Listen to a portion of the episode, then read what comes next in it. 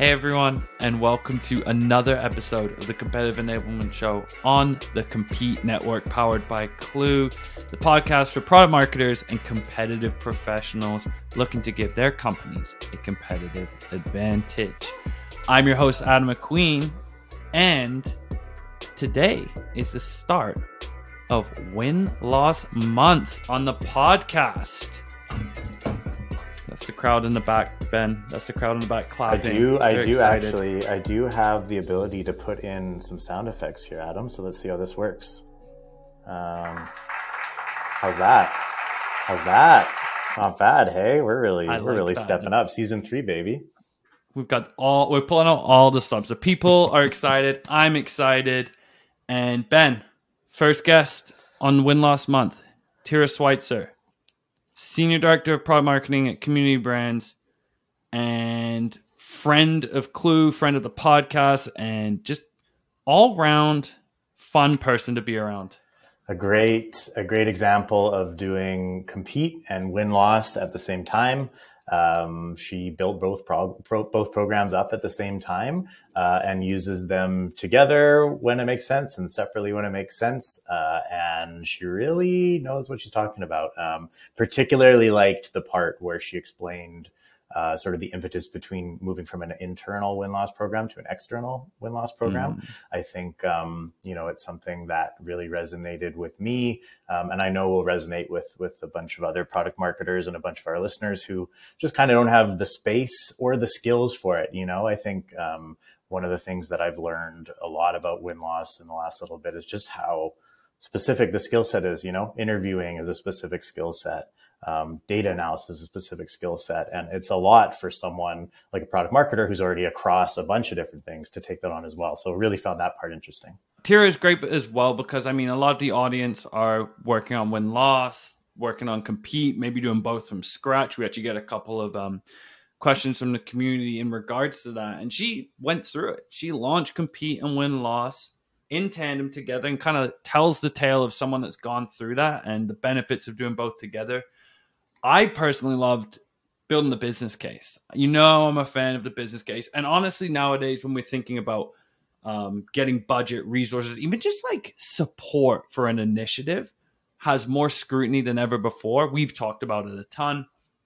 And she shares this very simple but applicable um, tactics for how you should build a business case, really justify the investment in compete, win, loss, that whole initiative together. Plus, she is a blast. She was a blast before before we started recording, we shared a couple stories that will never see the light of day, and was our most concise rapid fire respondent. You think? I think so. I think you know. I think a lot of the previous rapid fire uh, lack of conciseness. That's all on on us. Uh, let's not blame the guests for for the bad rapid fire questions. But I think we're really in a groove there. I'm really enjoying writing the rapid fire questions uh, and having you not read them until you're live within the interview. I'm taking immense joy out of that, and we'll continue to do that.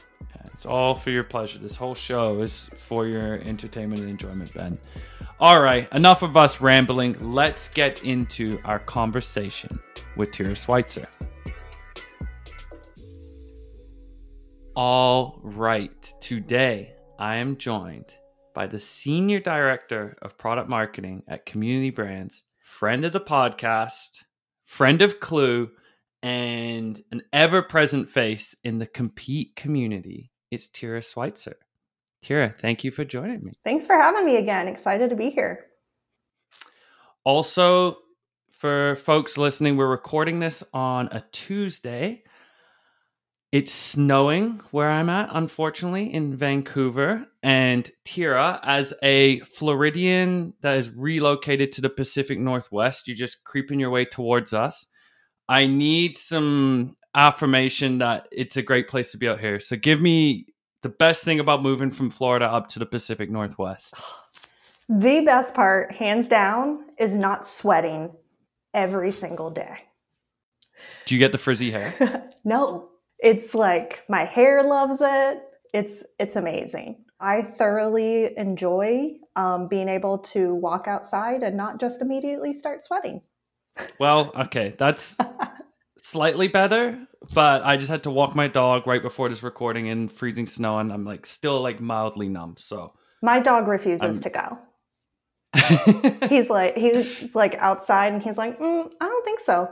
Back inside we go. You, you clearly don't have a husky like I do, unfortunately. Um, so the real reason we had Tirrah join us, other than we wish I just want to chat to her, is that you are a part of a live show we did a few months ago, actually, with the brilliant Brandon Bedford on our team and Paul Senatori. And you were chatting about running win loss, running, running win loss specifically with compete, how the two combine was a very, very, very active session amongst the community. And there was a bunch of questions that never got answered because there were so many. And as we were preparing for season three and we're doing win loss month for the month of February, we are like, let's get Tirrah and let's resurface some of the questions that weren't answered. So, you ready to dive in? Ready. Let's do it. All right. First one first. We have from Brittany. She says, if win loss is being driven by product marketing, how do you get that buy-in from sales leadership and bring them into the process? I think it comes down to something really simple which is involve them in the process. So one of the things that we did right away when we started our win-loss program was we knew that for it to be successful sales leadership had to be on board. And so we brought them in early into the conversation um, so we are a portfolio of uh, brands. And so uh, we have about 13 different products in our division. And so what we did was we started with one sales leader, one product, um, and we just like I said, as soon before we signed the contract, we walked through like wh- what is it, uh, how is it going to help us, and really, I feel like what resonated the most with sales leadership was we did the math of if we could improve our win rate by 1%, like what does that equal? And what does that look like? And as soon as we kind of showed the value of just like 1%, like that's super easy, right? Um, they were like, yes, like we want to be part of it. And then since then, we have had um, either a member of sales leadership or a member of the sales team um, that has joined us for every round that we've done. So we kind of do products, different products throughout the year. Um, so the one product we started with, we just kicked off the third year. And so each round, the sales reps been involved with us with our third party and consultant going over the questions again, like, is our interview guide still on point? Like, are there other things that competitors are saying about us that we kind of want to check? Are there, you know, things that our competitors are saying about us that we want to see like what what's going on? Um, so I think having them part of the entire process um, is what really ha- sells them on it. I like the can we improve our win rate by one percent? I think it's even like you can't improve what you can't measure. So it's even like that one percent. We don't even know what an improvement of one percent is unless we're really reporting on this and like putting time and investment behind it. You mentioned there having sales involved in the entire process as well. Without revealing any secrets, is there anything that you've noticed, like the most valuable insight or learning that's been uncovered that sales have been able to implement into whatever their process is? Yeah, I think we we have learned so many different learnings, but I would say for one of the products, you know, not uncommon that people didn't know the difference between us and our number one competitor they knew a difference in like the process and the you know the sales team and how demos went and things like that. But when it actually came down to the product ex- itself they really weren't seeing that difference. Um, so that was a huge insight for us to learn and really changed a ton of our marketing tactics as well as the sales uh, process. I mean it also does a great job of highlighting the importance and value of compete the other the other arm of what you're doing there Tirrah too hey yes I like that. What other um this is another actually question from Brittany. So you talked about sales leadership specifically there, having them full process, not just I'm going to report to you on this basis, having their skin in the game. What other cross-functional groups have you brought into the conversation? So these other groups we haven't brought in necessarily through the whole process, but they're definitely part of the readout and, you know, kind of next steps. Product is a big one. Product is always part of our readout. Um, they always have access to read all of the interviews. Um, demand gen, of course, our digital marketing team, customer uh, success. And I would say probably the group that has like really dug in the most to our compete program besides sales has been digital marketing. So that team is one of our highest users of our Klue battle cards, and they're one of the highest readers of our win loss reports besides sales. Interesting. Why? Competitor landing pages, SEO. Really? Yeah. This is this is interesting. I mean, the the marketing team. I I don't know. Maybe it's because like obviously at Klue, we we you eat your own dog food, drink your own champagne. Uh, insert metaphor. Like so, myself on the marketing team. Yeah, we are obviously consuming a lot of the competitive content that our manager makes. Brandon being a part of those exercises. But it's interesting to hear from your standpoint that after sales, that your digital marketing. How do you make things actionable then?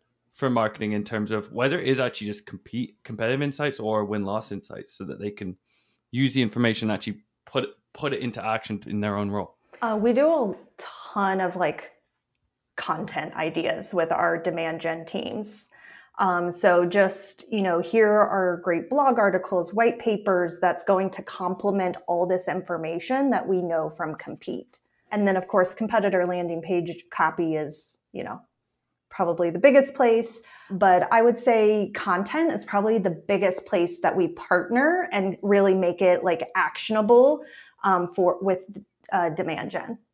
Interesting. Um, going back to sort of that readout piece that you mentioned, now you do win loss readouts.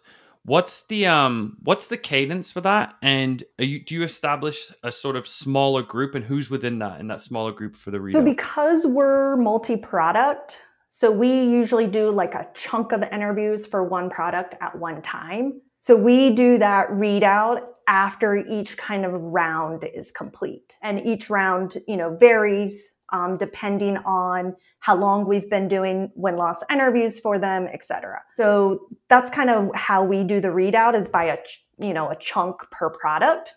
If we did it for one product all year round, I would probably do it bi-monthly, like every other month. Because I think sometimes at quarterly, it gets a little too old. So if I didn't have multi products, that's how I do it. But how we do it now, you know, we do the our round, we do a readout. Um, and so we typically start with a leadership for that product. So it's the general manager for that product line, the product team, head of demand gen, customer success, sales. So we do it with leadership first. Um, and then we take it to all of sales. And then we um, do it with marketing as well. You mentioned uh, you mentioned product there. Actually, I've got a question around so win loss insights. I think when you think about the applicability, win loss and competitive insights to sales, even marketing, they're slightly more short term, usable in the short term, tactical, applicable.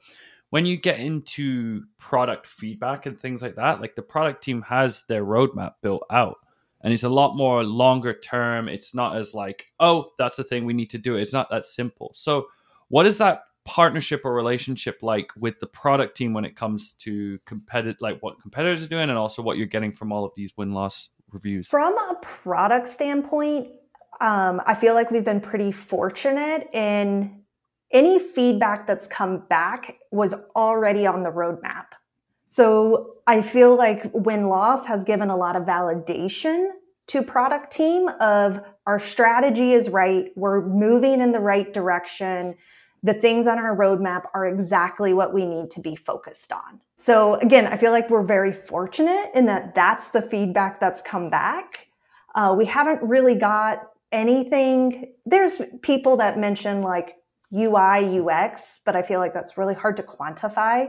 But other than that, like feedback is yes, we're on the right path, that there hasn't been anything like, oh, you should like do this one off crazy thing that they have to think about and, you know, determine if they want to do it or not. It sounds to me that your product marketing team is must be doing a great job of relaying the voice of the customer back to product. Hey, thank you. I'll take that. I'll take that. We'll be right back after a word from the Compete Network. Hey everyone, I'm Jason Oakley, co host of Compared to What, a show where my friend Federico and I dive deep into the all important tool in a product marketer's toolkit, the comparison page. We guide you through real life examples from brands like Shopify and BigCommerce, Chromecast and Airtable, Asana, ClickUp, and more. Taking a look at the good, the bad, and sometimes the ugly along the way. So come watch Federico and myself on season one of Compared to What, only on the Compete Network. All right, back to the show it is interesting though. I like that because often we talk about like the context of like what needs to change, what do we need to do different. Competitors doing this, we need to do why. But also just I like that point, the validation and affirmation that you're on the right path. There's oftentimes with people in their role, you're like, Am I doing it right? Is this working? Is this landing? Anyone? Right. Bueller? Anyone? And like that off that moment where you be like, product team, what you're doing is working and that's what the market wants. And it's the reason we're winning today. So actually, I, I do like the that is not here. Here's a slew of recommendations. Shift your product roadmap because that's where you're going to get a lot more friction. I have a question from our friend Dustin, and he mentioned he mentioned that you mentioned during our session many months ago. So rack your brain. I hope you have a photographic memory. He said that you mentioned doing both internal win loss and external win loss. So how do you use both of the internal and external? So I think where this came from was so for us at Community Brands, we have evolved our win loss um, program. So we started as a DIY inside, uh, you know, internally, and then we moved to an external vendor. So, one of the things that actually attracted me to community brands and the role was the fact that win loss was a priority for the organization. And it was actually part of my job description for product marketing. So, my job was to develop, you know, an in house program from scratch for one product, you know, simply work with sales, develop a list, reach out to them, and have a conversation, and boom, we have all this insight. Well, it does not work like that at all. Uh, you need time, you need resources, and you need skills. So, as a product marketing team that does, you know, we're generalists, we do it all. Win loss is one more thing that competes for time, right? Like the priority of it. So, that time was a big piece. We also originally didn't have a budget for an incentive. Like, you have to have an incentive. People don't nobody wants to be that nice really and just talk with you, uh, which is fine. Um, and you need really great interview skills. And I feel like personally for me, it was not a strength. A win loss interview is totally different than a case study or just a customer interview, right? You know what product areas of your product need improvement. You know that someone's talking to you because they like you so it's really easy to have that conversation. Whereas when loss, I felt like it was really hard for like mama bear not to come out. Like, what do you mean? Like, back off my people. It's so true. yeah. It's so true though, because you have like not even even Mama Bear Tour coming up, but even if you were able to check that the door, you're gonna have unconscious biases. It's just hundred percent. You can't avoid no. it. No. And I did not have a huge success with it, doing it internally. And I think I only ended up with like one or two actual interviews. And it was the most painful experience of my life. I could not get those people to say anything. I'm like, can I just get one usable quote, please? And nothing, nothing. So, uh, so switching that internal versus external is really big. And I will say, I have talked to some folks who have done internal, and one of the things that they said was really what really made them successful was they had trainers come in and mm. train their staff on how to win loss interview. For us, I'd rather just use some experts externally and it, it works fabulous for us. So that's kind of where we shifted from internal to external was we didn't we didn't have the bandwidth and we didn't have the skills. I mean, it's like the the very very true cliched saying of the product marketer with a million and one things to do, right? It's like you have to make bets. And what are the bets that move the needle most for you? I mean, even if we use the context of Klue, like so many people come in, like they don't want to waste their time manually collecting all of this information. You want to be doing more important strategic initiatives with said information. And it's similar with the win loss. Like that's time consuming interviewing and is a whole new skill set. So it's like, but I know that this is our skill set as product marketers, compete professionals in that in that kind of realm. This is a good segue actually to Nico's question. She asked about I know you came into the role community brand, so it might be a a little bit different for yourself here, uh, and that would have been a few years ago, right? Mm-hmm. Given the context of kind of the state of the economy now, like budget is scrutinized more than ever. She was asking, how did you get budget for win loss specifically? But if you could also shed some light on maybe how would you build that business case for win loss in today's climate too, if you were to start a new, fresh community brands don't have win loss and you're trying to pitch that? So, the way that I approached it, my experience is like I literally picked like all the cards fell exactly as they should have. But originally, we had one ask. Like I had one product marketing ask for this year, for that year, and it was win loss. Like I want to do one pilot program. I'm only asking this amount of money. And I took our growth product, not a struggling product. So, our number one growth product, the one we were seeing the most success with, and said, what if we can have a 1% increase? And so, by going with the growth product and not you know a product that may be struggling or just doing you know flat that really helped seal the deal and because we started talking about all the things that a compete program would have and then you start thinking okay well what if we had our you know centralized battle cards and we you know so then we got the budget for Klue without me having to ask because we had kind of set this stage of all growth products like 1% increase like here's how that co- comes out so we ended up rolling out both at the same time and I think that worked really well because while you're building all, all your battle cards and stuff, your interviews are being conducted on the side. So we kind of rolled them out at the same time because our team could focus on battle cards. We had someone externally focused on the interviews and then we could take that information and put it into our battle cards. So that's kind of the long story. But with today's economic, I would totally still go with that. Like, what's our growth product? And really center it on that. I think it's the easiest to justify because if you you do the interviews and if you hype it up enough in the company everybody else then starts requesting it. So when we started Win Loss, we did it as a pilot program. We did 10 interviews. Let's see what it is. Let's see what happens. And we really just hyped the hell out of it. I mean, every single meeting we talked about it. We gave a quote from it. And then you had other product lines who were like, I want that info. And we were able to like move around some marketing dollars for some we had other product lines where GMs were like, I will find other money from my P&L to make it happen. So I feel like if you start with that growth, you can get some really great feedback and then you spread the news and like other people want it and it just kind of turned into this, you know, big project when you say growth, do you mean like a like a more one of your more successful products? Is that what you mean by yes. like growth? That's in, it. Almost feels like counter logical. You're like, why would we do win loss here? This is where we're most successful. Yes.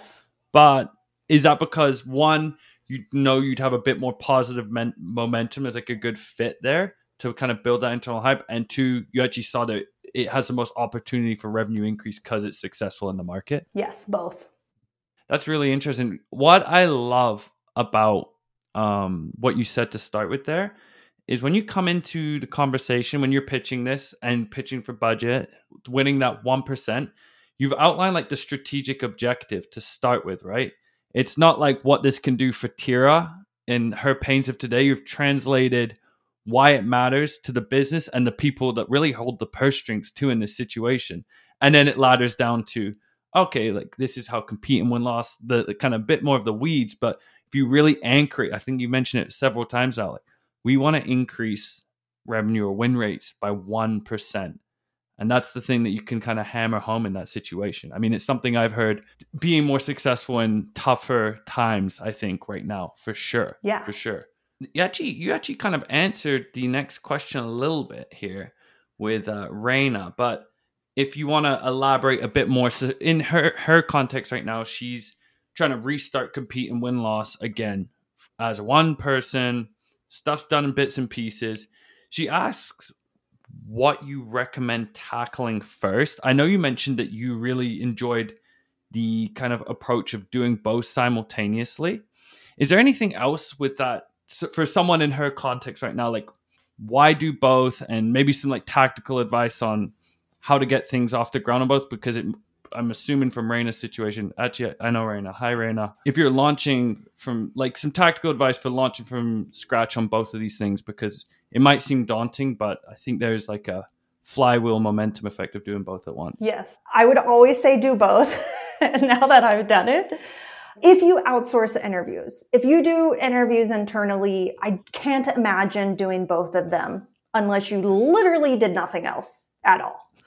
Never went to a meeting, never had back to back meetings. Those don't exist. But if you had to, if you had to do them internally and you had to choose, I would lean to where my strengths were and where I could show the biggest ROI and the biggest impact first. So if I had to choose, I would I would go with what was my personal strength so that you could show that ROI fairly quickly. But if you had the ability to do both of them, I think what really worked well for us was we worked with uh, win loss first. So here's our list. We did the interview guide they're off to the races in interviewing. And then that's where we started, you know, building battle cards, etc. And we rolled our program out incomplete. Not that they knew it was incomplete, but like for us, you know, our contract of X number of battle cards. We didn't publish all of them before we rolled it out. You know, we did, I think, three. And one of them was an experiment to just see if people were reading it to see if they would give feedback. Half the battle card was asking for feedback. So that helped also kind of start the com- start the conversation more. But I would say, you know, you don't have to do it all at once. Like roll it out in phases. And if you had to choose, I would definitely lean towards my own personal strengths. I, I like that, just sort of eating the elephant one bite at a time. There, I, uh, about like a couple of battle cards. Make sure they're successful and expand. We've talked about that a bunch on, on the podcast. Tirrah, it's time for producer Ben's favorite segment of the show. Are you ready? Okay. It is rapid fire. And now for the listeners, because last time Ben messaged me this morning, cackling to himself, saying that he loves me not knowing what the rapid fire questions are either, because that's what happened on our last recording. Um, so I'm going in blind with these, as blind as you are, Tirrah and we're just gonna fly off the hip. And Ben, if you get me in trouble, it's all his fault for what I say and what you say. We can all deflect to Ben. Perfect. Okay, Tirrah, first one. What is your most superstitious superstition? I have to have an aisle seat on a plane. That's just aisle logical. Seat. That's just logical. Cannot deal what, with. A, I wouldn't have you on the show if you said you sit in the middle. Well, nobody likes the That's... middle, but I don't like the window either. Don't put me in the window. Aisle. What's your favorite role prior to your current one? Um, I would say probably my favorite role prior to community brands was um, back in the day. I used to do uh, fundraising. And so I was the director of development for Big Brothers Big Sisters. And so I had a fabulous time uh, schmoozing people, asking them to give me donations and money. But probably the best part was um, I made lifelong friends with bigs and littles. Um, I was matched with my own little sister, and we're still friends today. She's 23, she's kicking butt. First real good big girl job. um, first generation college students. Uh, so I'm super, super proud of her. Um, and that's definitely my favorite role. Pre That's incredible. what is a better coast, west or east? West. West. You heard it here. Tirrah's Tirrah's word is law here. Yeah. So West Coast, Best Coast. At all the Toronto folks at Klue. Just let you know. If side note, Tira, people like a little Canadian fact, people in Toronto ride for Toronto. They'll let everyone know in the world that they're from Toronto. Uh, it's just because they're jealous that they don't actually get to enjoy nature or weather or live, yeah, have a fun life like Vancouverites. Remember, I used to live in Florida, so all the Toronto Canadians came down for vacation. so yeah, I know they'll tell you they're from Toronto. Oh, they'll let you know. They will will. let you know. I see you, Lauren Chambers. Give our listeners a book recommendation. So I am a really, really big true crime fan. And so uh, one of my favorite books is Ann Rule, The Stranger Beside Me. Uh, but if you do not like true crime and you cannot deal with like details, I would not recommend reading it. But if you're down with true crime, you're a murderino or a crime junkie, you're going to love it. A murder, a non-recommendation recommendation, courtesy of Tirrah Um, last one. What's your prediction for the Super Bowl? No idea who's even playing. I love it. I love it. I'm going to go with the team on the right. The right side team. Anyone, sports fans, right side, not left side. Okay, better yet, who is it going to be? Heads or tails? The coin flip. Tails. Oh, all right. Lock it in. We'll see. Tirrah, this has been a blast. Thank you so much for joining us again. Where can people connect with you, reach out to you, send you fan mail? I'm on LinkedIn like everybody else and their brother. Um, so not cool enough for like TikTok or anything like that. But yeah, LinkedIn's good.